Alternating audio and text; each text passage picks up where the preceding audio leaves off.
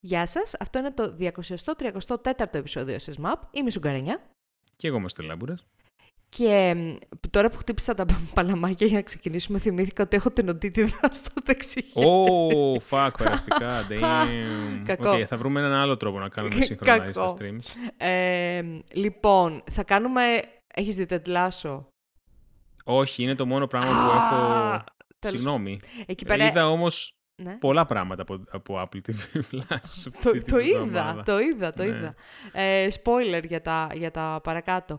Ε, λοιπόν, θα ήθελα να ξεκινήσω αυτό το επεισόδιο με μια λίγο δυσάρεστη είδηση για μένα και για τους ανθρώπους που με ξέρουν ε, και να το αφιερώσω στο μ, ε, γάτο μου, το gadget, τον οποίο ίσως κάποιοι από εσάς τους OG fans ε, ίσως με έχετε ακούσει να τον αναφέρω, ίσως με γνωρίζετε προσωπικά και τον ξέρετε, ξέρετε, αν με ξέρετε, ξέρετε πολύ καλά ότι ο gadget ήταν ένα πολύ μεγάλο κομμάτι της ζωής μου τα τελευταία 11 χρόνια που ήταν μαζί μας, οπότε μ, τον έχασα, το, το χάσαμε το προηγούμενο Σάββατο, ε, το χάσαμε, δεν εννοώ τον χάσαμε στη γειτονιά, ε, πέθανε Ναι, το ναι, γάτι. ναι. Ε, μ, οπότε καταλαβαίνετε ότι είναι, περνάω μια δύσκολη εβδομάδα γενικότερα. Όποιος έχει χάσει ε, ζώο, νομίζω καταλαβαίνει ε, το θέμα. Ε, Αυτά. Ε, άμα έχετε Συλληπιτήρια. ζ- ζωάκια, thank you. Άμα έχετε ζωάκια, ε, κάντε τα μια αγκαλιά έτσι από μένα. Πείτε από τη θεία Ζαχαρένια ότι είναι αυτό.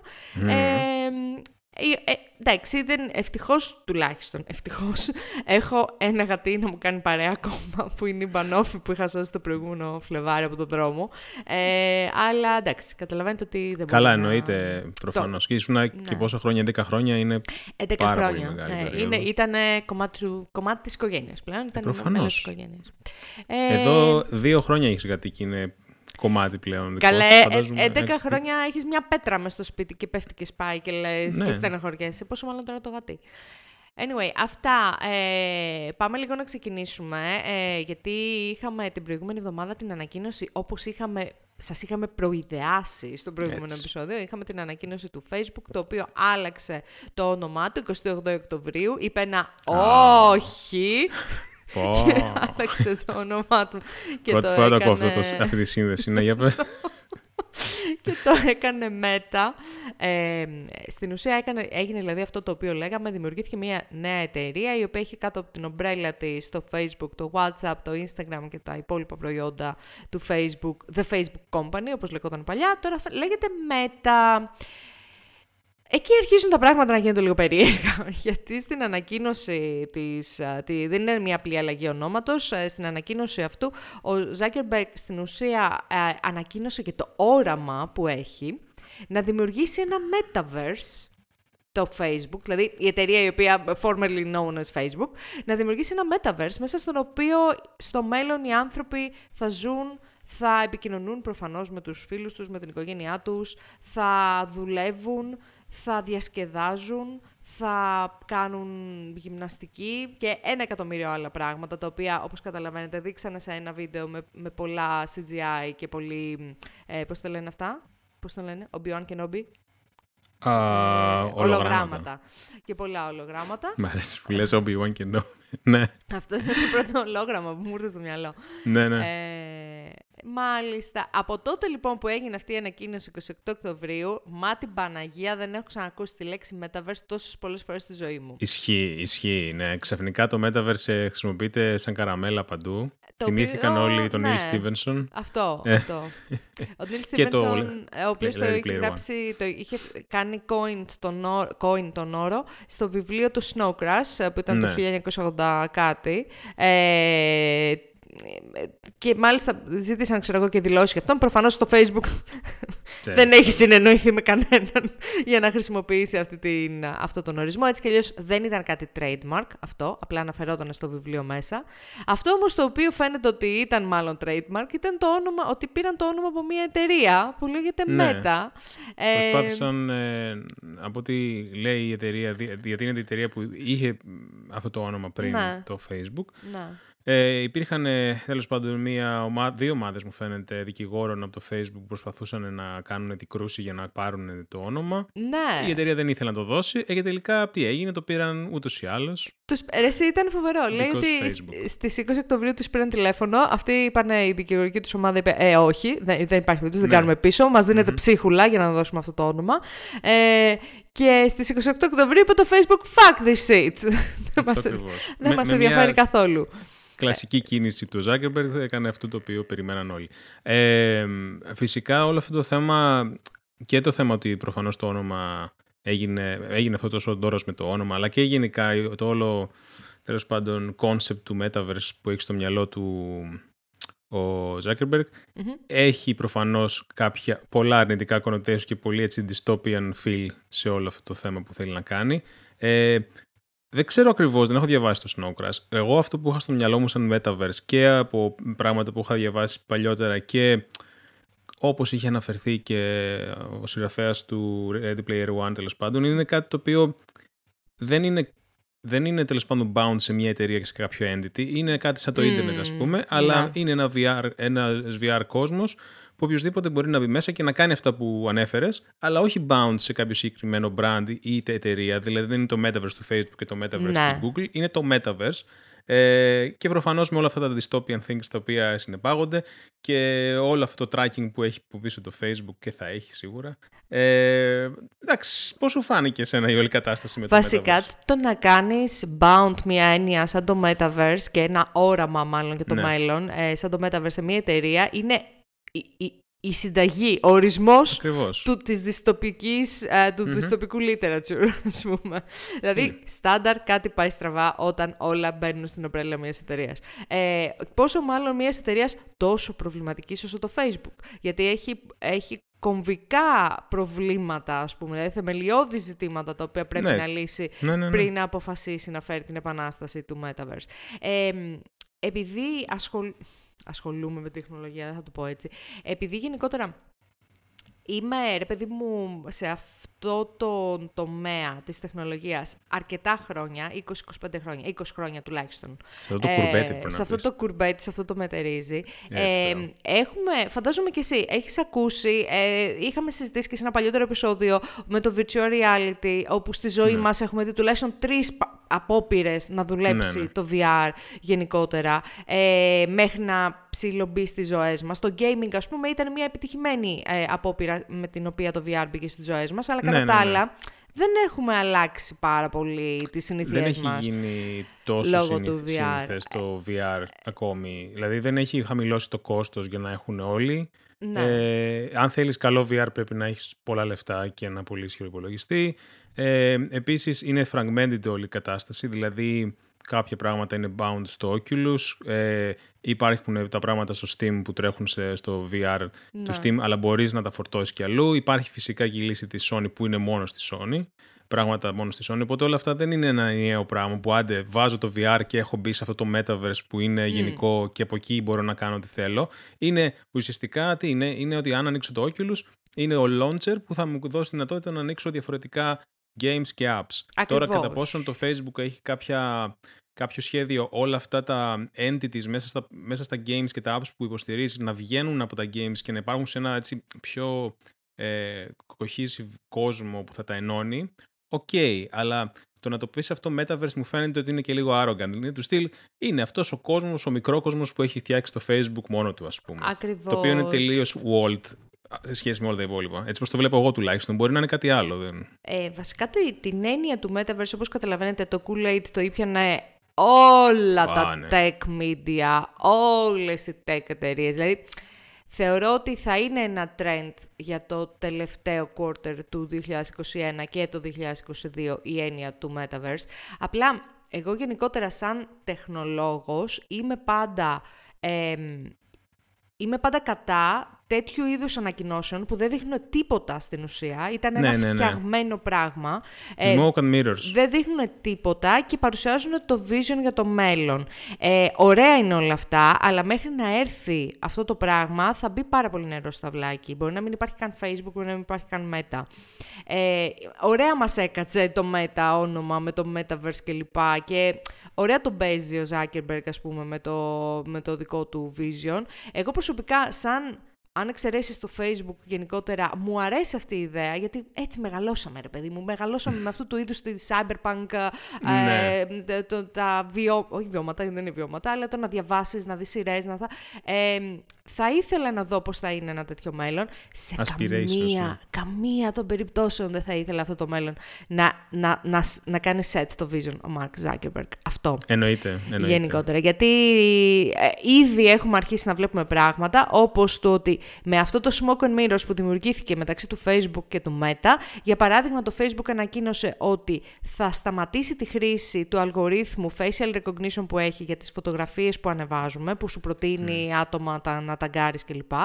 Ε, θα σταματήσει γιατί ε, είναι privacy reasons, τώρα το θυμηθήκαμε μετά από 10 χρόνια που δουλεύει αυτός ο αλγόριθμος και θα σβήσουν και τα δεδομένα ενός δισεκατομμυρίου ανθρώπων ε, που έχουν περάσει από τον αλγόριθμο αυτόν, ε, αλλά έναν πολύ παρόμοιο αλγόριθμο θα χρησιμοποιεί το Meta για να φτιαξει τα avatars, για να σου μοιάζει το avatar, για να, να καταλαβαίνει σε, το σε κάνει avatar. να σκέφτεσαι ότι μάλλον αυτός είναι ο λόγος που έγινε και το Meta. Για να έχει κάποιο λόγο το Facebook να το παίξει Ακριβώς. καλό τη υπόθεση. Οπότε ε, περιμένετε πάρα πολλές τέτοιες κολοτούμπες στο μέλλον. Ε, το Facebook το παίζει καλό με αυτή την απόφαση, αλλά στην ουσία αυτό το πράγμα το οποίο αποσύρει, ας πούμε, το βάζει στο Meta.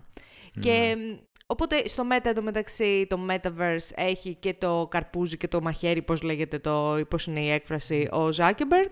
Οπότε μ, δεν. Εν τω μεταξύ πλάκα είναι ότι σε όλη αυτή την ανακοίνωση και στο PR κλπ. Ε, στο μ, ναι, press release, ε, Ναι. αναφέρε- αναφέρεται ο Zuckerberg στα προβλήματα που έχει να αντιμετωπίσει το Facebook τώρα, αλλά η αντιμετώπιση του είναι λίγο φάση ε, fuck this shit. Δεν μας νοιάζει. Εμείς κοιτάμε το μέλλον. Ναι, ναι. Χεστήκαμε, ας πούμε, αν υπάρχει το μέλλον αυτό.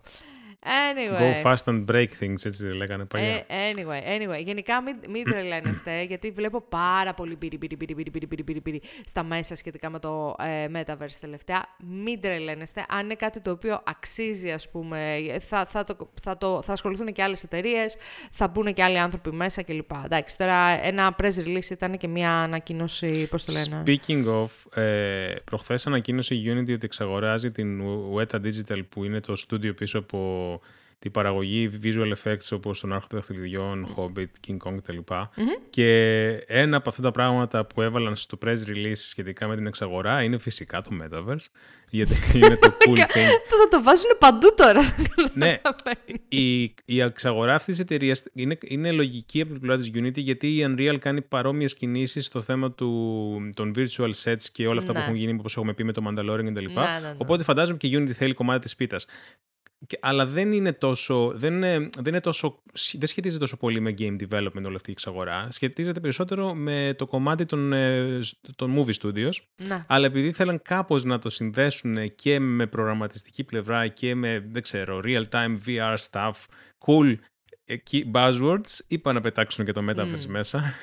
Βασικά το, ε, το, το μεγάλο ερωτηματικό εδώ πέρα για εμάς τουλάχιστον που είμαστε end users, consumers ας πούμε, είναι το ok, ωραία, καλά το παίζετε εσείς με το Metaverse και με το Snow Crash, το βιβλίο του Neil Stephenson, αλλά πώς ακριβώς αυτό θα βελτιώσει τη ζωή μου; Γιατί άμα είναι να φτιάξετε ένα Metaverse και εγώ απλά να πηγαίνω virtually στα λογιστή και να κάνω τη φορολογική δήλωση, ε, χαίστηκα. Sorry, στα παπάρια μου. Δεν με ενδιαφέρει καθόλου αυτό που ε, φέρνετε στο τραπέζι. Ε, μ, δεν ξέρω, είναι λίγο... ε, Είναι ενδιαφέρον τι πάνε να φτιάξουν εκεί πέρα, αλλά νομίζω ότι ένα μεγάλο μεγάλο ερωτηματικό είναι ο κόσμος. Δηλαδή, Ποιος θα Ναι, το πώς θα χρησιμοποιήσει αντιδράσει. αυτό. Γιατί Ναι. ε, πριν από μερικά χρόνια βγάζανε και κάτι smart γυαλιά, αν θυμάσαι, που γράφανε βίντεο κλπ. που λέγανε Ω, είναι το next best thing και δεν τα έβαλε fucking κανένας. ναι, το Snapchat και μάλιστα πρόσφατα το Facebook με τη Google. Ray-Ban δεν είχε κάνει... Δεν θυμάσαι που κυκλοφορούσαν μωρέ Α, τα κουκλάδες. Google Glasses, μπλα- μπράβο, ναι, ναι, ναι. Που κυκλοφορούσαν κουκλάδες από τους ηλίθιους εκεί πέρα και γράφανε και καλά Ναι, ναι. κάνανε Snapchat. Θυμάμαι ο, Σκ- Σκόμπλ. Θυμάστε το Σκόμπλ που είχε τα γυαλιά. Τέλος πάντων, anyway, way back when, καμιά δεκαετία πριν. Ε, ναι, όλο αυτό θα έχει να κάνει με το πώς θα χρησιμοποιηθεί τελικά η τεχνολογία, γιατί μπορεί να λέμε εμείς και να ξέρω εγώ, φαντασιώνεται ο Zuckerberg, αλλά κάποια πράγματα πρέπει να υλοποιηθούν και να, να δούμε αν θα χρησιμοποιηθούν. Και επίσης, αυτό που έλεγα πριν, αν είναι walled garden ή όχι όλη η κατάσταση. Αν είναι ένας κόσμος ο οποίος πρέπει να έχει Facebook account, fuck no. Mm-hmm. At least for me. Δεν ξέρω ναι. τους υπόλοιπους. Anyway, πάμε παρακάτω σε κάτι ακόμη πιο θετικό.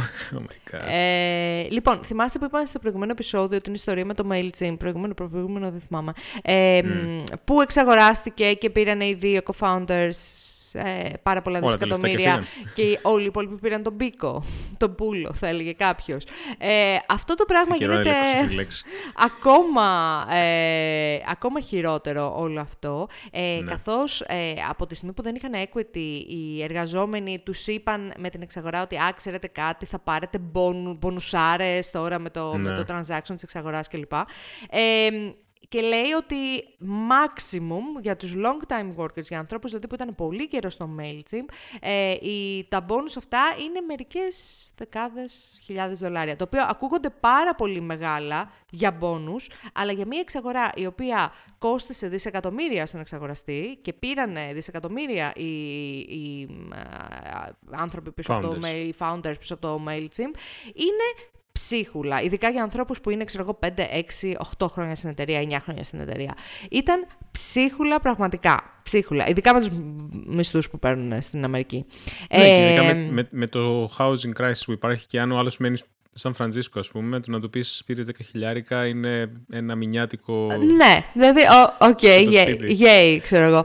Ε, Εκτός αυτού, τώρα σε όλη την αναμπουμπούλα της εξαγοράς, φαίνεται ότι από το Intuit, ε, φαίνεται ότι έχει μείνει ο κόσμος του MailChimp χωρίς ε, health insurance, το οποίο, ε, αν θυμάστε στην Αμερική, είναι δεμένη η ασφάλιση με τη δουλειά την οποία κάνεις. Οπότε, ναι. αν έχουν διαφορετικό πάροχο ασφάλισης η Intuit και η MailChimp, μέχρι να γίνει η αλλαγή τώρα των ανθρώπων αυτών, έχουν μείνει χωρίς health insurance άνθρωποι οι οποίοι έχουν, μπορεί να έχουν χρόνια προβλήματα υγείας, μπορεί να έχουν τα παιδιά τους, υπάρχει ο COVID, ο οποίος τρέχει ναι, συνέχεια ναι. από πίσω και θα πρέπει αυτή την περίοδο, ρε παιδί μου, μέχρι να διευθετηθεί το θέμα, να πληρώσουν από την τσέπη τους πάρα πολλές χιλιάδες δολάρια χτύπα ξύλο να συμβεί κάτι, ε, μέχρι να τα αναγνωρίσει η Intuit και ο πάροχος της Intuit όταν γίνει η αλλαγή παρόχων health insurance. Μιλάμε... Δηλαδή, αυτοί οι άνθρωποι που είναι εκεί μέσα πρέπει να σηκώνονται το πρωί και να είναι φάση... Γιατί, τι, τι, δηλαδή, τι μοράλε πρέπει να έχουν αυτοί οι άνθρωποι τώρα εκεί πέρα; Και ναι, από, ό,τι, από ό,τι διάβασα έτσι και λίγο κουτσοπολιά στο, στο Twitter γενικώ, φαίνεται ότι πολλοί κόσμος έφυγε λίγο μετά από αυτό, λίγο μετά την ανακοίνωση, ναι, έφυγε πάρα πολλοί κόσμος. Από αυτό σε φάση, άντε γαμηθείτε. Anyway, anyway uh, don't be these people. Uh, και έχουμε και μερικές ειδήσεις από το, από το Google, καθώς ε, ε, έχουμε μια μικρή αλλαγή στο YouTube στα πλαίσια όλης αυτής της διαδικασίας του να κάνουμε καλύτερο τον κόσμο αφού τον κάναμε σκατά. ε, θα υπάρχει λοιπόν, θα συνεχίσει να υπάρχει το dislike button στα βιντεάκια του YouTube, αλλά δεν θα είναι visible το dislike count στους δημιουργούς. Ή στους δημιουργούς ή στους viewers; Στο, στο, κοινό, στο κοινό δεν θα είναι visible το dislike count. Οκ. Okay. Βασικά η, το YouTube ε, έβαλε σαν λόγο ότι για να βοηθήσουν με, το, με όλη η κατάσταση της ψυχολογίας των creators κτλ. Και, και το ότι μπορεί κάποιος να κάνει dislike bombing βίντεος. Ναι, ναι, ναι. Θυμάμαι ακριβώς τον όρο. Ε, αφαιρούν, θα, αφαιρέσουν, θα αρχίσουν να κάνουν transition στο να αφαιρούν ε, τελείως όλο το count ε, των dislikes ε, στα βίντεο. Ε, το οποίο από ό,τι είδα μετά από κάποιους ε, YouTube creators που ακολουθώ όπως ας πούμε ο MKBHD υπάρχει, υπάρχουν creators οι οποίοι δεν το δέχονται αυτό σαν, σαν λυση Πιστεύουν ότι είναι μια γρήγορη λύση του YouTube για να κρύψει όλα αυτά τα προβλήματα που υπάρχουν ενώ θα μπορούσε να γίνει μια πιο λογική, μια πιο σοβαρή κουβέντα πίσω από αυτό και να βρεθούν κά, κά, κάποιες καλύτερες λύσεις. Ε, προσωπικά δεν έχω κάποια συγκεκριμένη άποψη γι' αυτό. Σίγουρα ε, κάπως πρέπει να λυθεί το πρόβλημα του dislike bombing, όποιος, όποιος είναι αυτός ο όρος. Ε, κατά πόσον αυτό είναι το update που χρειάζεται το YouTube ή όχι, μάλλον κάποιος ο οποίος είναι creator στο YouTube ξέρει να απαντήσει καλύτερα από μένα. Να. Τώρα, ναι. Ε... Πόσο, πόσο συχνά κοιτάς το, το dislike ε, Όχι ιδιαίτερα. Σαν... Εντάξει, Ναι, ούτε έχω εγώ. σταματήσει να βλέπω πολύ δράμα στο YouTube γενικότερα. Βλέπω, ε, έχω κάνει unsubscribe, έχω, κάνω subscribe σε πολύ ήρεμα κανάλια, ξέρω, φάση Κι για εγώ, δηλαδή, ακουαρέλες, κάτι τέτοιο. ρε παιδί μου, αυτά τα κανάλια τα οποία έχω κάνει subscribe, ε, σέβομαι το content τους, οπότε δεν με επηρεάζει αν είναι αρνητικό ή όχι. Δηλαδή δεν με επηρεάζει ναι, καθόλου δεν, το rating. δεν Θα το υπάρχει δω το βίντεο. περίπτωση. Ναι, ναι, ναι. Δηλαδή κάτι, κάτι χαζό YouTubers και αυτά δεν, δεν έχω ασχοληθεί ποτέ. Anyway, ε, ένα άλλο έτσι με τα εργασιακά, επίσης αρκετά εκνευριστικό, είναι ότι ο κόσμος του Google, ο οποίος με, κατά τη διάρκεια της καραντίνας έκανε αλλαγές στη ζωή του και πήγε ας πούμε με- σε μια άλλη πολιτεία με τη λογική ότι θα δουλεύουν remote κλπ. Ε, φαίνεται ότι τώρα σιγά σιγά που θέλει, τώρα σιγά σιγά, η, Σιγά Αμερική, σιγά, η το μεταξύ. Αμερική ρε φίλε, είναι πάντα μια ζωή σχετικά με τον κορονοϊό, είναι, έχει ένα, μια, ένα lag 6 μηνών ή 3 Ναι, μηνών. ναι, ναι. Ξέρω εγώ. Τώρα αυτοί το βλέπουν σε φάση «Α, γαμό, είμαστε γαμό, τέλεια. Η Ναι. Ευρώπη έχει ήδη αρχίσει να κλείνει και να κάνει lockdown. Τώρα θα Ακριβώς. τους έρθει και αυτόν. Anyway, ε, φαίνεται λοιπόν ότι θέλουν σιγά σιγά να, αρχίσει, να, συνεχί, να γυρίσει ο κόσμος στα γραφεία. Ε, γιατί δεν Ε, υπάρχει κορονοϊός πλέον. και επειδή έχουν αλλάξει ε, states και επειδή το Google πληρώνει ανάλογα το location, ε, υπάρχουν προβλήματα γιατί κάποιοι ε, υπάλληλοι το βλέπουν αυτό σαν άδικο, καθώς σου λέει είμαι ο ίδιος υπάλληλος και επειδή ξέρω εγώ πήδηξε τη γραμμή ανάμεσα στην Αριζόνα και στο Ναι, New πρέπει να Mexico, πληρώνουμε ξέρω λιγότερο. εγώ, πληρώνουμε λιγότερο. Ε, το οποίο έχει σου- σούπερ νόημα αυτό το οποίο λένε έτσι, μην λέμε ότι θέμα, γιατί ε, εκτός των άλλων, ε, εντάξει, τώρα είναι και το, το έχουμε ξαναπεί, είναι το κόστος το οποίο έρχεται με το να δουλεύεις remote κλπ. Δεν ξέρω το Google τι, τι perks δίνει από αυτή την άποψη και αν δίνει κάποιο allowance, ξέρω εγώ, για electricity, για pho- phone bills κλπ. Ε, Δεδομένου ότι θέλουν να τους ανακαλέσουν πίσω, δεν το κόβουν να είναι και τόσο είναι, άπλες. είναι πάρα πολύ και είναι, είναι λογικό για μένα ο κόσμος να ξαναίσταται επειδή φ- φαίνεται πολύ κατάφορη αδικία να δίνεις το ίδιο ακριβώς βάλιο στην εταιρεία και επειδή έχεις περάσει μια νοητή γραμμή στο χάρτη να πληρώνεσαι 20-25% λιγότερα επειδή δουλεύεις από το σπίτι σου. Ε, μ, και να σου πω την αλήθεια, δεν κρίνω κανέναν Google employee που απλά θα ταξίσει και λίγο και θα πάρει, ξέρω εγώ, προτζεκτάκια απ' έξω για να βγάλει το 25% Ε, το τι να οποίο κάνεις. έχασε, ας πούμε. Έχουμε ακούσει και πολύ ωραίες... αμ, ε, ε, έχουμε διαβάσει και πολύ ωραία τέτοια στο Reddit που είναι τύποι που έχουν remote δουλειές, τρεις και τέσσερις remote Α, δουλειές. καλά, αυτά είναι φοβερά. Μπράβο, ρε Να σου παιδιά. πω κάτι, you do you, δεν με νοιάζει. Εφόσον Φοβε- φο- φοβερό multitasking. δεν πειράζει, παιδιά. Γροθιά στον καπιταλισμό. Εγώ είμαι Έτσι. μέσα. Μέσα Έτσι. σε αυτά. Λοιπόν. Αυτά. Πάμε λίγο gaming. Είχαμε. είχαμε Ε, το gaming, ιστορίες. ε, οι, κάποιες ειδήσεις από το gaming είχαν επηρεαστεί από τις ανακοινώσεις του Facebook ε, περισσότερο σχετικά με το Oculus ε, δεδομένου ότι άλλαξε, άλλαξε ο μονολιός και έβαλε τα ρούχα του αλλιώς.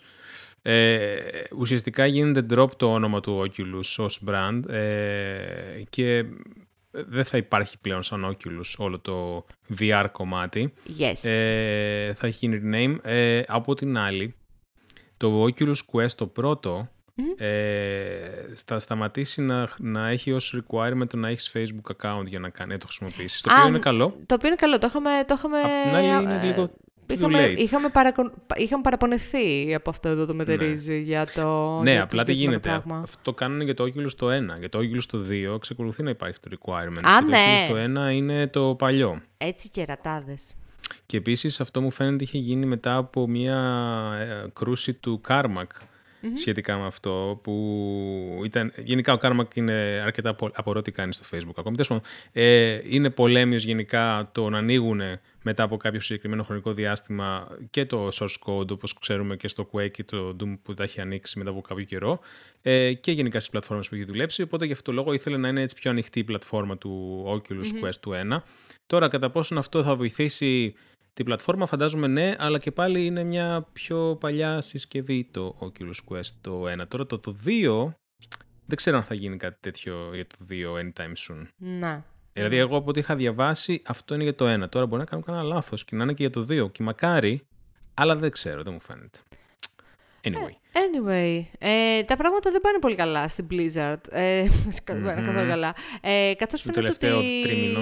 Ε, ε, ακύρωσαν την uh, BlizzCon Online, ε, η οποία θα γινόταν στις αρχές του ερχόμενου χρόνου, του 2022, στο Φλεβάρι νομίζω, καθώς θέλουν να κάνουν focus περισσότερο στη δουλίτσα την οποία έχουν εσωτερικά στην εταιρεία και να βρουν, λέει, καινούργιες ιδέες για το πώς θα μπορεί να γίνει ένα online event πιο ωραίο, whatever. Ε, και εκτός αυτού, φαίνεται ότι έχουμε καθυστερήσεις και για το Overwatch 2 και για το Diablo 4, που ναι. ενώ ήταν υποτίθεται να βγουν μέσα στο 2022, τώρα πάνε το νωρίτερο το 2023. Τον, τον, τον, τον. Η κατάσταση με την... Εντάξει, καταρχάς το ότι ακύρωσαν την BlizzCon ε, online μου φαίνεται λογικό δεδομένο ότι το ίμα της εταιρείας είναι στα τάρταρα αυτή τη στιγμή. Ναι, δηλαδή, ναι, ναι. Δεν έχει κανένα τι νόημα. Να κάνεις, τι να σώσεις αυτή τη στιγμή. Δεν, είναι, δεν μπορείς να κάνεις salvage κάτι. Από την άλλη, η όλη κατάσταση με το Overwatch 2. Ε, Καταρχάς, το Overwatch 2 το έχουν στο development εδώ και κάτι αιώνες και δεν είναι και κανένα τρελό update. Δηλαδή, είναι, είναι ουσιαστικά παρόμοιοι οι, οι ίδιοι ήρωες ε, και καινούρια maps και αλλαγές στο, στο design. Είναι σαν να βγάζουν ένα ουσιαστικά patch ή ένα ας πούμε expansion pack. Δεν είναι, δεν είναι τόσο μεγάλη ριζική αλλαγή να το πεις Overwatch 2. Ε, οπότε γενικά αισθάνομαι ότι θα έπρεπε να έχει βγει μέχρι τώρα. Τώρα, για ποιο λόγο αργούν, φαντάζομαι επηρεάζεται, επηρεάζεται η όλη κατάσταση από το εσωτερικό τερμόιλ που υπάρχει στην εταιρεία. Σίγουρα. Το Diablo 4 όσο είδα ήταν ένα ok, ξέρω εγώ, δεν ξέρω, το έχεις, έχεις δει gameplay βίντεος; Ε, δεν έχω δει. Ε, λίγο έτσι πιο dark ας πούμε. Ακόμα πιο dark. Βάλ το, το brightness βάλει το στο τέρμα στο 0. Εκεί που όταν ξεκινάνε τα παιχνίδια που δεν πρέπει να το κάνεις adjust. Αυτό. Ε, δεν, δεν μπορώ να πω ότι είμαι καθόλου excited. Δεν ξέρω. Φταίω εγώ που μεγάλωσα, φταίει η Blizzard μου για τον Μπούτσο πλέον. Δεν ξέρω. Μάλλον το δεύτερο. Καταπέλτης.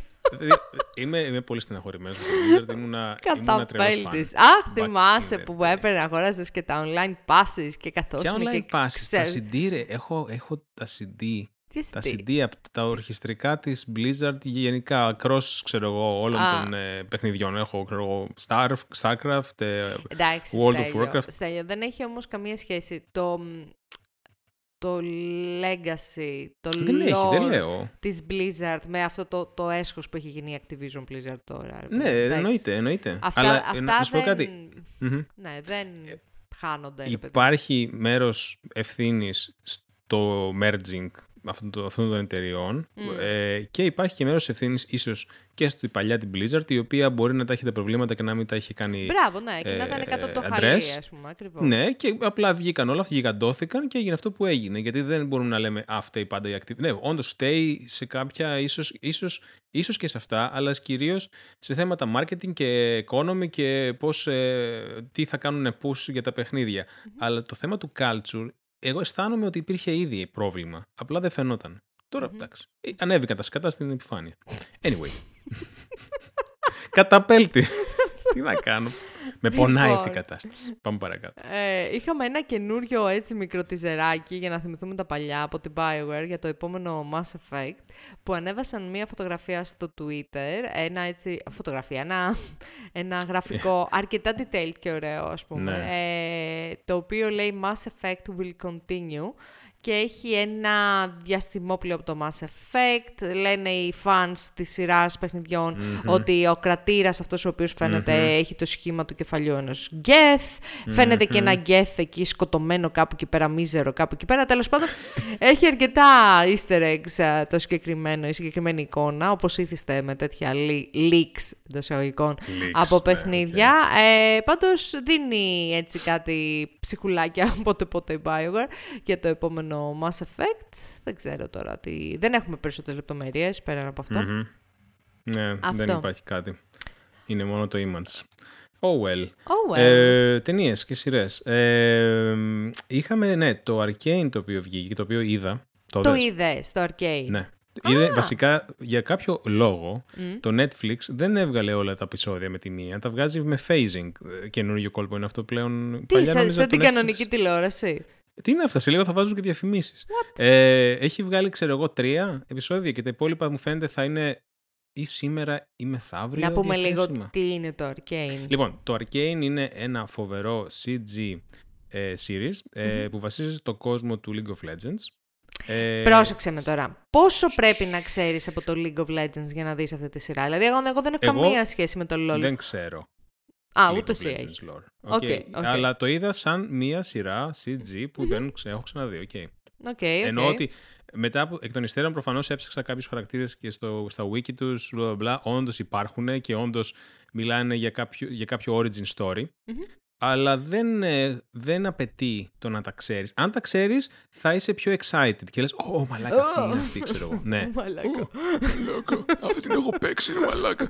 ε, anyway, αλλά, Οκ. αλλά, αλλά ήταν φοβερό το κομμάτι του, των CG. Δηλαδή, μου άρεσε πάρα πολύ και το story, αλλά και το, τα γραφικά. Δηλαδή, έχω δει πάρα πολλές ε, σειρές α, Netflix παραγωγές CG που ήταν απλά τραγικές, έτσι, να το πω αυτό. Καλά, ναι, ναι, ναι. Αυτή δεν ήταν τραγική. Ισχύει, ισχύει, ισχύει.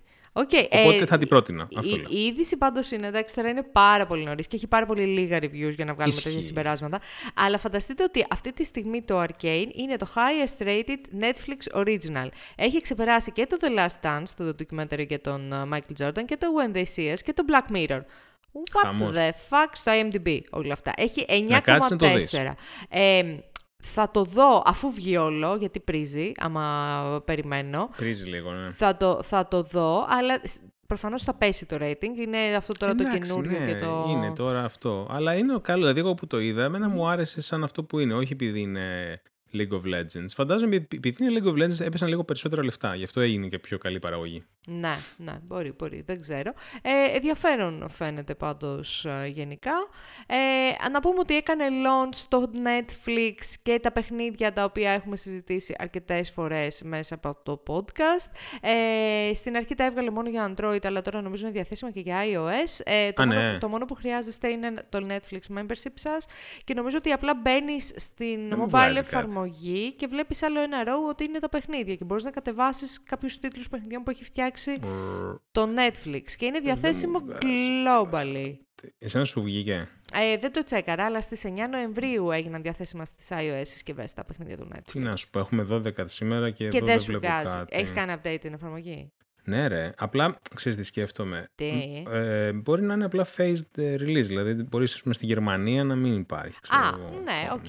Εντάξει, ναι, το τέτοιο. Ο, Το, Και επίσης, το δεν έχω ακούω. καταλάβει. Τι σημαίνει κάνεις download. Τρέχει το παιχνίδι μέσα στο Netflix; Μ, Δεν έχω καταλάβει. Δεν ξέρω. Κοίτα, τώρα θα με βάλω, την κάνω update. Όχι, δεν την κάνω update γιατί θα χαλάσει το ίντερνετ.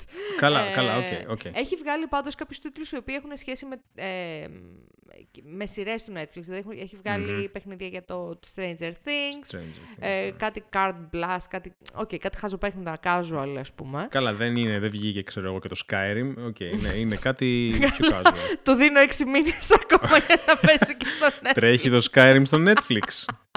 Του δίνω 6 μήνες, εδώ τρέχει σε ψυγεία, ξέρω εγώ. Τρέχει το Doom στο Netflix. Α, ρε, μου το έβγαλε. Μου το έβγαλε στο. Για κάποιο λόγο μου το έβγαλε στο iPhone και όχι στο iPad. Οκ. Είδες. Bowling Ballers, Stranger Things. Οκ, κάτσε να βάλω ένα έτσι, έτσι για την πλάκα. Get game. Τι γίνεται. Τώρα, πατάω. α, άμεσο.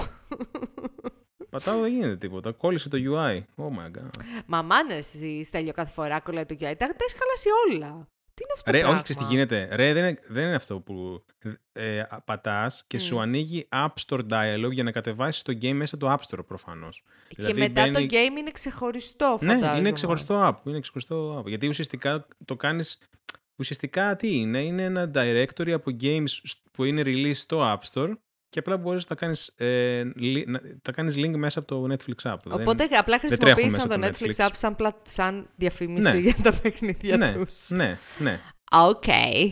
Οκ. ναι. Τώρα στο Android δεν ξέρω τι άλλο integration μπορεί να έχει. Μπορεί να είναι λίγο πιο relaxed τα πράγματα εκεί. Στο iPhone, γιατί αυτό το οποίο είχα σαν ε, απορία είναι ότι η Apple είναι λίγο ε, hardcore σε αυτά τα πράγματα. Δεν θέλει να κατεβάζεις κάτι το οποίο να τρέχει κάτι μέσα στο δικό σου app. Είναι λίγο, παλιά τουλάχιστον ήταν έτσι. Ναι. Αλλά αφού από ό,τι φαίνεται ακόμη δεν είναι και πολύ.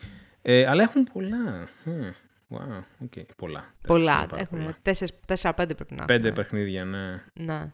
Οκ. Ε, μ, ωραία, οπότε έκανε launch αυτό το οποίο το λέγαμε, το λέγαμε, το λέγαμε τόσο καιρό. Είχαμε και άλλη μια είδηση ότι φαίνεται ότι έρχεται ένα καινούριο παιχνίδι βασισμένο στο universe της Marvel, στο MCU, ε, από την creative director του Uncharted, την Amy Hennig. Δεν ξέρουμε για ποιον χαρακτήρα θα είναι το παιχνίδι αυτό, δεν ξέρουμε ακόμα σε τι θα αναφέρεται το παιχνίδι αυτό, αλλά σίγουρα το γεγονός ότι ηγείται η Hennig αυτού αυτής της προσπάθειας έχει δίνει ένα αβαντάζ. Θα έπαιζα ποτέ ένα παιχνίδι της Marvel; Όχι, γιατί είμαι τελείως burned out με το MCU. Αλλά Οκ, okay, αν, αν είστε ναι. fans εσείς εκεί έξω, εμείς εδώ πέρα είμαστε λίγο κυνικοί μπάσταρδοι και τα, μισά, τα μισά που λέμε τα κράσουμε, οπότε δεν... Είμαστε οι, ναι, αυτοί οι γέροι που ε, κράζουν το πάντα. αυτό ακριβώς, αυτό ακριβώς. Ε, λοιπόν, τι άλλο έχω... Α, είδαμε τρέιλεράκια, είχε έτσι ένα αλφα ενδιαφέρον τα τρέιλερς που είδαμε. Είδαμε Lightyear αναφέρεται στο Buzz Lightyear. Ναι, εννοείται. Είναι το origin story του Buzz Lightyear. Τι origin story, δεν ήταν ένα παιχνιδάκι; Ε, εντάξει τώρα, μην είσαι τόσο... Ε, το origin story του χαρακτήρα στον οποίο βασίζεται το παιχνιδάκι. Φαντάζομαι. ναι, ρε παιδί μου. Το, ο, ναι, ο, ο Buzz Lightyear είναι ένας χαρακτήρας του Toy Story. Ω ναι, χαρακτήρας λοιπόν ναι. έχει ένα origin story. Ένα origin story τι, ότι φτιάχτηκε σε ένα τέτοιο στην Κίνα, ας πούμε. Δεν είναι... Όχι, ε, εντάξει. Δεν καταλαβαίνω. Ο χαρακτήρας που παίζει, τέλος πάντων, anyway. Ε, ο Buzz Lightyear, ο αστροναύτης, λοιπόν. Ο αστροναύτης. ναι. ναι. Έχει κάποιο. Τέλος πάντων, τώρα στο τρέιλερ φαίνεται ακριβώς τι θέλω να πω. Είναι, στο τρέιλερ βλέπω. Όχι ως παιχνίδι, ως χαρακτήρας το Origin Story. Αυτό, αυτό ναι. δεν καταλάβω. Ε, ναι, τι θα σου λέγεις, ένα sweatshop της Κίνας, ας πούμε, φτιάχνανε. Αυτό προσπαθώ να καταλάβω. Ε, ωραία, οκ. Okay. Οπότε αναφέρεται, είναι η καινούργια ταινία της Pixar και αναφέρεται mm-hmm. λοιπόν στο χαρακτήρα στον οποίο είναι βασισμένο το παιχνίδι το οποίο παίζει στο Toy Story. Δεν έχω δει το Toy Story. Ε, εννοώ το 2 και το 3. Τέσσερα. Έχω δει μόνο το πρώτο. Ε, με φρικάρει λίγο. Δεν ξέρω γιατί. Με φρικάρει το, το, το design του. Δεν μπορώ να το δω. Ε, ωραία. Είδαμε ε, καινούριο τρέιλερ από το Cowboy Bebop, το οποίο έρχεται το οποίο... στο Netflix. Τι έπαθες, Στέλιο, πάλι θα κράξεις; Έχω ακούσει. Όχι, απλά έχω, δεν έχω ακούσει και πολύ καλά λόγια από κάτι previews. Σε μια εβδομάδα θα κάνει ε, πρεμιέρα στο Netflix. Άντε να, ε, να σου πω κάτι, εντάξει, επειδή είμαι σε φάση στην οποία θέλω να βλέπω γενικότερα ψηλοευχάριστα πράγματα. Δεν, να θα, δεν θα πω όχι ε, σε κάτι τέτοιο. Ε, είδαμε και ψηλοευχάριστα πράγματα. Το Witcher Season 2 κα, κα, κανένα ευχάριστο πράγμα, μόνο ο Geralt είναι το ευχάριστο σε αυτό. Έρχεται 17 Δεκεμβρίου, yay, θα κάνουμε Χριστούγεννα με τον Geralt. Ε, oh έρχεται, η δεύτερη σεζόν λοιπόν έρχεται 17 Δεκεμβρίου στο Netflix. Έχει, το τρέιλερ φαίνεται πολύ ωραίο, φαίνεται ότι πέσαν και περισσότερα λεφτά, τέλος ε, πάντων, ναι. ναι. Ε, είναι πολύ ωραίο. Έχει πολύ περίεργη επιλογή τραγουδιού. Δηλαδή, γνωρίζοντας το σύμπαν του Witcher, περιμένεις κάτι ψηλοεπικό, ψηλο... όχι επικό, ψηλο... ξέρεις, αυτό το... Είμαστε... The Knights Who Say Nee. Δεν ξέρω πώς, να, πώς να το πω, ρε παιδί μου. Έτσι λίγο Central European ideas. Ναι, κατάλαβα. Δεν έχει καμία σχέση. Έχει rap το, το trailer. Αυτό, δεν το, έχει trap. Το, ναι. το συγκεκριμένο που είναι αρκετά ενδιαφέρον. Ε, εγώ από την... πραγματικά σκεφτόμουν να κάτσω να ξαναδώ την πρώτη σεζόν από την αρχή. Ρε, την έχω ξεχάσει. Αισθάνομαι ότι έχουν περάσει 15 χρόνια από την πρώτη Γιατί σεζόν. έχουν περάσει 15 χρόνια στέλιο. Έχουν περάσει ah, okay. 3 χρόνια, 2 χρόνια πώ έχουν περάσει και ένας κορονοϊός που δεν έχει περάσει ακόμα. Ο κορονοϊός πολλαπλασιάζει επί 3 τα χρόνια που πέρασαν ή επί 5. Άστα να πάνε στο διάλογο.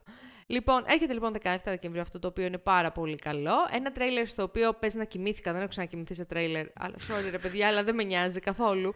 Είναι το The Book of Boba Fett. Αν θυμάστε πώς τελείωσε το Mandalorian, ναι. είχαμε μία νήξη για το πού θα το πήγαιναν εκεί πέρα στο Disney Plus και τώρα έχουμε το, τη σειρά, το The Book of Boba Fett, ε, που έρχεται 29 Δεκεμβρίου στο Disney Plus. Ναι, η αλήθεια είναι ότι ε, έχει αρκετό following από πίσω από Boba Fett σαν χαρακτήρας. Δεν έχω καταλάβει λόγο... γιατί να είμαι ειλικρινής, αλλά οκ. Okay. Ναι, επειδή ήταν μυστήριος, αλλά μέχρι που έβγαλε την κάσκα. Τώρα που έχει βγάλει την κάσκα. Είναι απλά μπάρμπας. Είναι απλά ένας ακόμη φαλακρός κύριος μεσήλικα. ναι, Υπήρχε ένα μυστήριο, ρε παιδί μου. Ναι, μην βγάλεις τη μάσκα. Είναι, σαν, είναι σαν να βγάλει τη μάσκα, ξέρω εγώ, να βγάλουν τη μάσκα η τυπάδα του Daft Punk. Δεν τη βγάζει τη μάσκα. Ναι, ναι, ισχύει, ισχύει. Δεν τη βγάζει τη μάσκα. Αυτό. Anyway. Ε, οπότε έρχεται. Ο Dead Mouse την έβγαλε τη μάσκα, ε, δεν είναι το ίδιο. ξέρω, πέρασε λίγο και η μπογιά του, έτσι, του 20 Mouse. Ε, είδαμε και το τρέιλερ του... Αυτό, να σου πω την αλήθεια, είμαι αρκετά excited, του Station 11, που είναι η καινούργια σειρά του HBO Max. Είναι ένα πάρα, βασισμένο σε ένα πάρα πολύ ωραίο βιβλίο, το οποίο είναι post-apocalyptic ε, και αναφέρεται σε μια καταστροφή, η οποία καταστροφή, παιδιά, είναι ένας ιός γρίπης. Οκ, οκ, ξέρω. Είναι το τελευταίο πράγμα το οποίο θέλετε να δείτε αυτή τη στιγμή. Γιατί ειδικά στην αρχή ξεκινάει και είναι ρε παιδί μου σε ένα σούπερ μάρκετ ψιλοερημωμένο, όπου είναι ένας τύπος και ένα κοριτσάκι και παίρνουν πάρα πολλά πράγματα.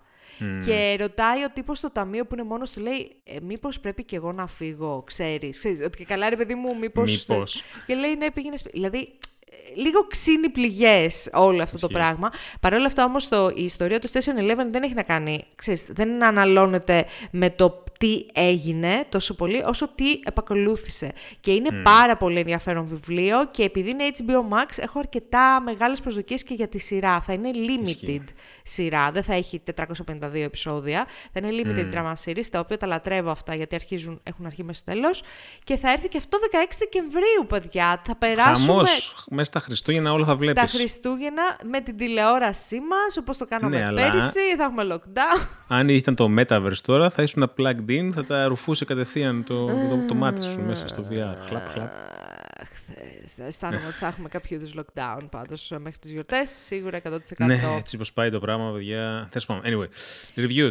Πάμε Ε, λίγο reviews. Ε, Τι είναι αυτό που είδες εδώ πέρα, τι είναι αυτό; Λοιπόν, θα το λέμε ένα και ένα. Ε, Άιντε, λοιπόν, να λέμε είδα ένα και μία ένα. ταινία στα πλαίσια του ε, ε, movie club στο οποίο συμμετέχω εδώ πέρα στο Ηράκλειο. Είδαμε μία ταινία η οποία λέγεται Breakfast on Pluto. Είναι ταινία του... Sci-fi του- είναι. Όχι, δεν έχει καμία σχέση. Είναι ταινία του 2005 και παίζει ο Killian Murphy, ο, από τους Peaky Blinders. Α, Ο ναι. Τόμας Σέλμπι από τους Peaky Blinders, ο οποίος κάνει το ρόλο μιας τρανς γυναίκας στην Ιρλανδία την περίοδο που Όλε, ρε. γίνονταν οι ταραχές με τον IRA και με τον εμφύλιο τότε εκεί στα 70-80, πότε ήταν, 80. Πα. Ε, το οποίο είναι ένα αρκετά δύσκολο, δηλαδή φαντάσου ρε παιδί μου ότι είναι μια τρανς γυναίκα σε μια άκρως καθολική κοινωνία, ενώ υπάρχουν ε, ταραχές από πίσω. Ε, ε, έχει ένα αρκετά δύσκολο θέμα, αλλά δεν είναι το, το sobfest το οποίο περιμένεις. Δηλαδή, ε, το έχει αντιμετωπίσει τελείως διαφορετικά. Ε, βλέπεται πολύ ευχάριστα η ταινία γενικά. Ο Κίλιαν Μέρφυ πώς καταφέρνει και κάνει μία τρανς γυναίκα με, χ- με έτσι, έτσι πολύ χαμηλή φωνή, ξέρεις, και γλυκ- ε, γλυκιά και πανέμορφη εντωμεταξύ, γιατί σε κάποιες φάσεις, ξέρεις, κάνει, ε, κάνει και το transition της και βάζει γυναικεία ρόχα κλπ. Πώς τα καταφέρνει και είναι αυτό και μετά σου λέει το ίδιο πράγμα σαν Thomas Shelby και χέζεσαι πάνω σου; Μμμ. Δεν ξέρω. Ε, Είναι καλός ηθοποιός. είναι καλός ηθοποιός. Είναι αρκετά Ναι. καλός ηθοποιός. Η ταινία, όπως είπαμε, είναι το 2005. Οπότε δεν υπάρχει αυτό το discourse σχετικά με το αν θα πρέπει ε, cis άντρες να παίζουν trans γυναίκες, γιατί δεν Ναι, είναι ναι. trans γυναίκα ο, ο Κίλιαν Μέρφυ. Ε, Τέλος πάντων, τουλάχιστον ο- το ρόλο αυτό φαίνεται ότι τον, τον κάνει καλά. Μια πολύ ενδιαφέρουσα ταινία γενικά. Την προτείνω. Ε, έχει 7,2. Εγώ νομίζω ότι της βάζω ένα 8 Μμμ. γενικά. Νομίζω τέσσερα τις έβαλα ή όχι. Μπορεί να λέω και βλακίες. Τέλος πάντων, ε, αυτό. Α, ήθελα να πω πριν που λέγαμε για το Station 11 ότι θα βγει ένα documentary για τον κορονοϊό, το πρώτο κύμα, τότε το Μάρτιο του Μάιο του 20, όταν έσκασε στη Νέα Υόρκη. Θυμάσαι, που η Νέα Υόρκη ήταν ε, γάμισε τα... Πέθαναν Ναι. άνθρωποι στο... Παιδιά, και είδα το τρέιλερ και ήταν τρέιλερ ε, ε, του, του ντοκιμαντέρ, προφανώς ντοκιμαντέρ με πλάνα μέσα από τα νοσοκομεία κλπ. Είδα το τρέιλερ και παίζει να ανέβει και το resting heart rate εκείνη την ημέρα στα 80. Εγώ θυμάμαι κάτι φωτογραφίες από κάτι φορτηγά που δεν μπορούσαν να βάλουν άλλους νεκρούς. Κάτι περί... πολλές περίεργα πράγματα πάλι τότε είχαν γίνει στη Νέα Υόρκη. Ήταν. Δεν μπορούσαν να βρουν κλίνες. Μπράβο, είχε- πο- πολύ, πολύ σκληρά πράγματα. Anyway, Anyway. Ε, αυτά από το Breakfast on Pluto. Για πες, εσύ έπιασες εκεί πέρα τον κατάλογο του Ε, Apple καταρχάς, TV. Να ξεκινήσω με Apple TV να πω για τον Νάρκος. Για πες Ε, για τον Νάρκος. Είδες την τελευταία Νάρκος. σεζόν; Ναι, ναι, Νάρκος Μέξικο, ε, τρίτη σεζόν. Ε, γενικά την σειρά δεν τη βλέπω από την αρχή της, δηλαδή από τότε, ήταν, ε, από τότε που ήταν κανονικό Νάρκος, ας πούμε. ε, Από τόσο δά. Από τότε που ήταν σ- Εντάξει, στη ήταν. Μεντεγίν. Ναι, αυτό είναι το spin-off για Αυτό το είναι το Μεξικό. spin-off Ναι. για το Μέξικο και φαντάζομαι θα συνεχίσει γιατί απο- ε, φαι- υπάρχουν απο- υπονοούμενα για συνέχεια προφανώς. Ε, μ, κλασικό Narcos, ίδια παραγωγή, ίδιο, ίδιο quality ε, γενικά. Ε, μου άρεσε, εντάξει, κλασικά τώρα ξέρεις τι περιμένεις με τον Ναι, Narcos. Θα παίξει πολύ αυτό. βία, θα, θα, παίξει, θα Ναρκωτικά. παίξουν σκληρές σκηνές, ε, ε, ναρκωτικά κτλ. Ε, μ, ήταν οκ η ιστορία. Υπήρχαν δύο-τρεις παράλληλες. Δύο παράλληλες ιστορίες. Η δεύτερη ήταν ενδιαφέρουσα πολύ, πάρα πολύ ενδιαφέρουσα. Ε, θα προτιμούσα να έχει έτσι μεγαλ- μεγαλύτερο βάρος στην δεύτερη, δευτερεύουσα ιστορία που υπάρχει μέσα στο, στη σεζόν και Εντάξει, προφανώς υπάρχει το main arc με όλους αυτούς τους νάρκος και τι γίνεται και ποιοι θα σκοτώσουν ποιους, αλλά υπάρχει και το άλλο arc το οποίο είναι εξίσου σημαντικό και δείχνει κάτι το οποίο εξακολουθεί να υπάρχει στο Μεξικό. Και ήταν πάρα πολύ καλό που το θίξανε.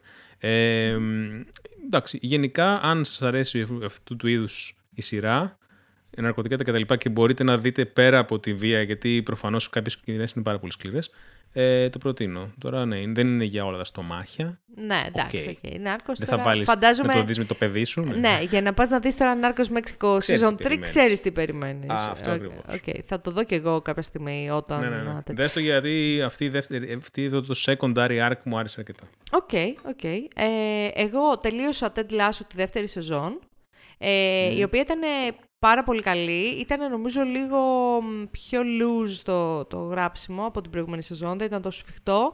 Είχε κάποια θεματάκια ρυθμού, αλλά ήταν πολύ καλή γιατί είχε εστιάσει στα mental health problems, σε Αχα, ψυχολογικά προβλήματα οκ. και πώς τα αντιμετώπισαν οι πρωταγωνιστές της σειράς.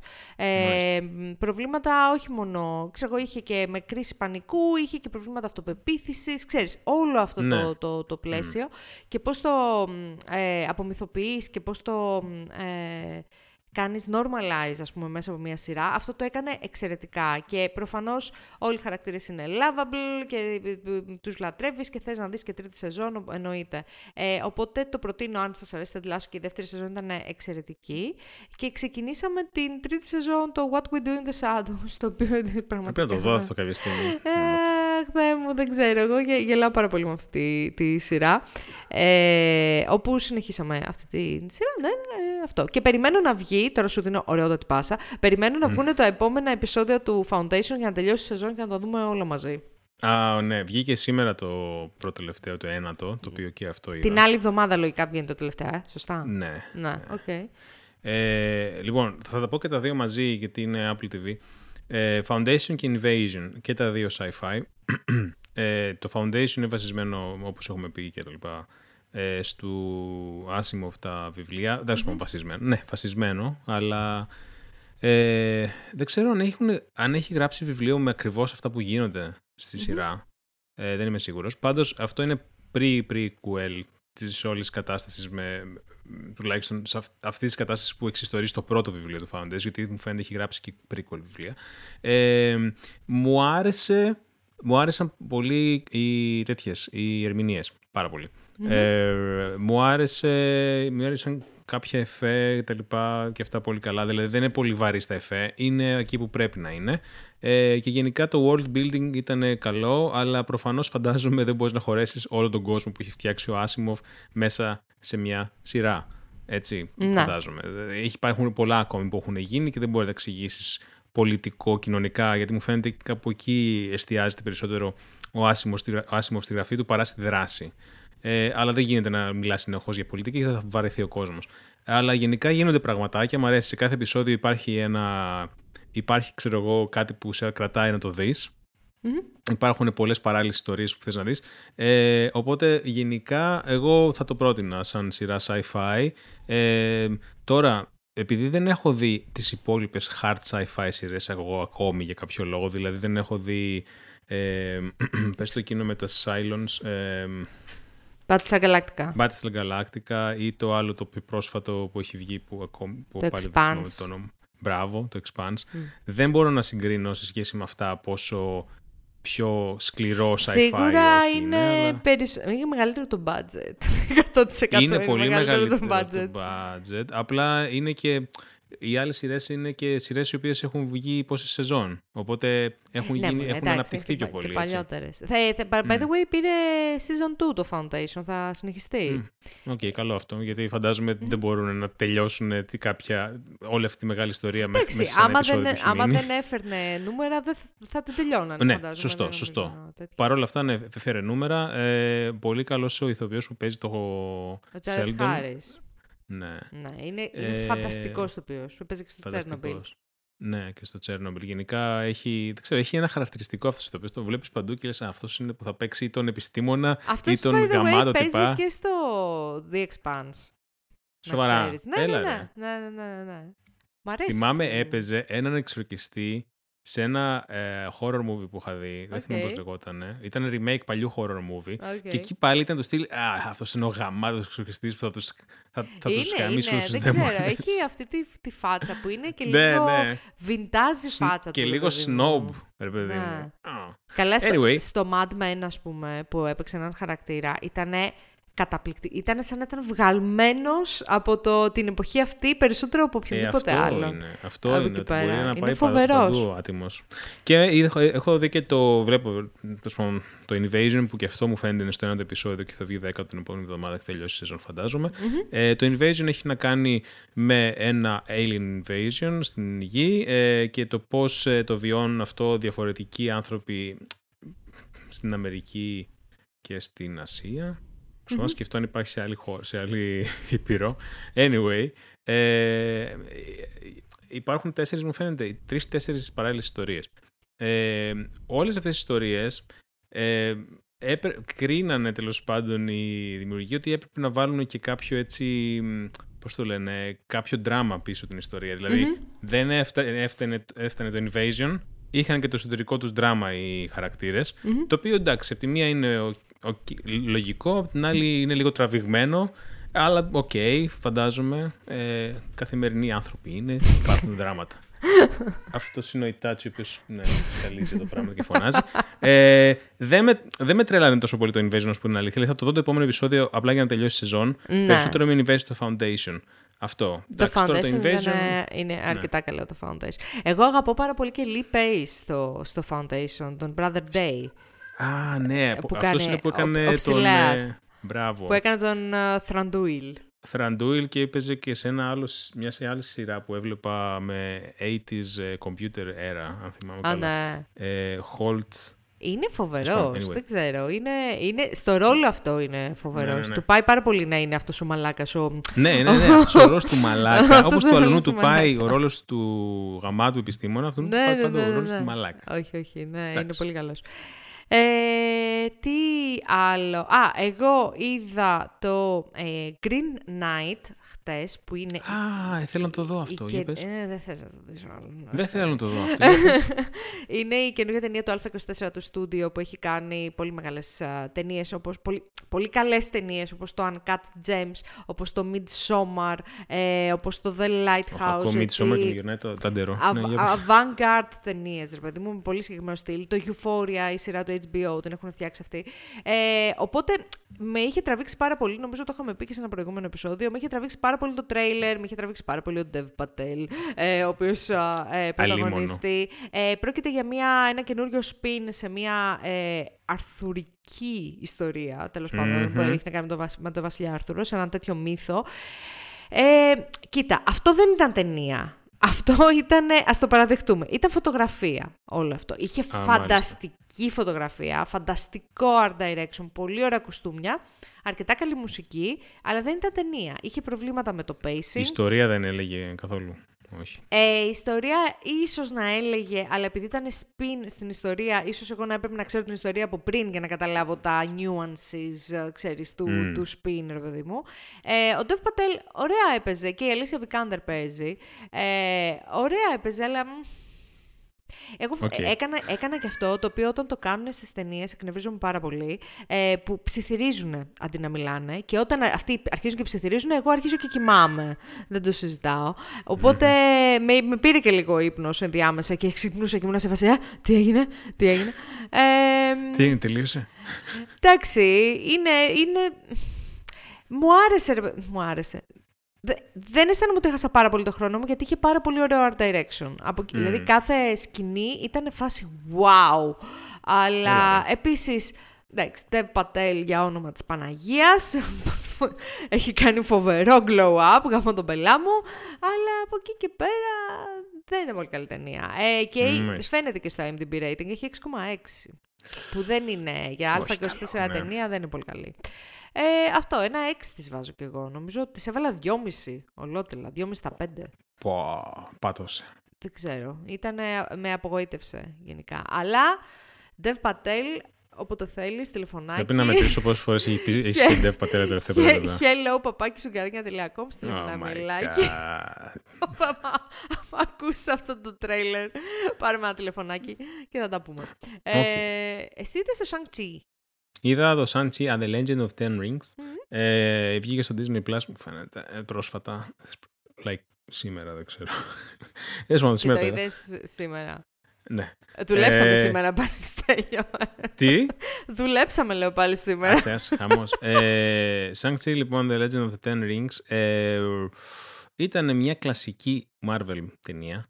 ε, ναι, αυτό ακριβώς. Εντάξει, ξέρεις που μπας και μπλέκεις αν πας να δεις Shang-Chi and the ναι, Legend of the Ten εντάξει, okay, okay. Παρ' όλα αυτά να σου πω κάτι, μου άρεσε γιατί εντάξει, αν όχι σε όλο το ποσοστό της ταινίας προφανώς, γιατί είναι μια Marvel ταινία, αλλά σε ένα αρκετά σεβαστό ποσοστό της ταινίας, οι χαρακτήρες μιλούσαν μανταρίν. Α, έλα! Μπράβο τους. Εντάξει, καλό δεν, αυτό. Δεν ήταν σε όλη τη ταινία, Πολύ αλλά ήταν σε ένα σεβαστό μέρος της ταινίας. Οπότε εμένα αυτό μου άρεσε. Μακάρι να ήταν σε όλο, αλλά εντάξει, οκ. Okay. Αλλά Κοίτα, το σεβάστηκαν αυτό. Το, το, το representation είναι πάρα πολύ σημαντικό στους υπερήρωες, ειδικά όταν ναι. απευθύνονται, ναι. ξέρεις, σε που απευθύνονται κυρίως σε παιδάκια. Οπότε είναι, είναι καλό να υπάρχουν αυτές τι ταινίες. Βέβαια, εδώ πέρα, για να έρθουμε να γίνουμε πάλι κυνικοί, μην φανταστείτε ότι, ότι τα Marvel Studios είπαν Μωρέ, μήπως να είμαστε ναι, καλοί ναι. άνθρωποι και να κάνουμε ε, υπερήρωες οι οποίοι να απευθύνονται σε ευρύτερο κοινό. Λεφτά. Για τα λεφτά γίνονται όλα, προφανώς. Αυτός ο χαρακτήρας φαντάζομαι υπήρχε σε κάποιο μορφή κόμικ. Δεν ξέρω κατά πόσο έχει δημιουργηθεί. Μου φαίνεται δεν έχει δημιουργηθεί για τις ανάγκες της ταινίας. Αλλά επίσης κλασικά υπάρχουν tie-ins στο τέλος, ναι. post-credit scenes 2. Ω, Θεέ ε, μου. Μάλιστα, η Disney έχει πλέον και κουμπί που λέγεται, όπως είναι το κουμπί skip intro, υπάρχει το κουμπί skip credits. Skip credits για να πας κατευθείαν ναι. στο τέλος ναι, της. Ναι. Εντάξει, αλλά δεν μπορώ να πω ότι ξετρελάθηκα κιόλας. Έχει, ωραίο, έχει, έχει ωραία γραφικά με άποψη ε, Chinese folklore mm-hmm. stuff. Mm-hmm. Δράκι και δεν συμμαζεύεται. Ε, αλλά από εκεί και πέρα δεν είναι κάτι wow να πεις ο, ξέρω εγώ, φανταστικό. Εντάξει, okay. είναι, είναι μια ok Marvel ταινία. Τη βλέπεις για αυτό που είναι. Το αυτό. Το ακούω, το ακούω. Αυτά. Αυτό ε, λοιπόν από το ε, επεισόδιο το 234. Ε, ξαναλέω αυτό το επεισόδιο το αφιερώνω έτσι λίγο στο γατάκι μου, εκεί στον ουρανό, ε, στον κατζετούλι. Ε, αυτά. Ε, να προσέχετε γιατί ο κορονοϊός δεν αστείευεται. Παιδιά, γίνεται της κακομήρας έξω με τα κρούσματα. Ακόμα και αν είμαστε εμβολιασμένοι, έχουμε μια πολύ μεγάλη πιθανότητα να, να κολλήσουμε. Επομένως, να προσέχετε, να φοράτε τις μάσκες σας, αποστάσεις κλπ. Εντάξει, και να κολλήσουμε, ρε παιδί μου, αν το καταλάβετε, προφανώς μην έχετε επαφή με άλλο κόσμο, όσο να, το, να το περιορίσουμε όλο αυτό, γιατί έρχονται και γιορτές. Καλό είναι να κάνουμε Χριστούγεννα. Μην κάθομαι να βλέπουμε Netflix oh, ναι. όλα τα Χριστούγεννα. Αυτά λοιπόν. Σας φιλούμε. Γεια σας. Γεια σας. Wow. Απίστευτο. Εγώ αυτό θα το κρατήσω. Έχω κλείσει την πόρτα και θέλει να πάει στη μάνα του. Σταμάτα ρε. Θέλω να κάνω stop recording. Οκ, okay, άντε, κλείνω.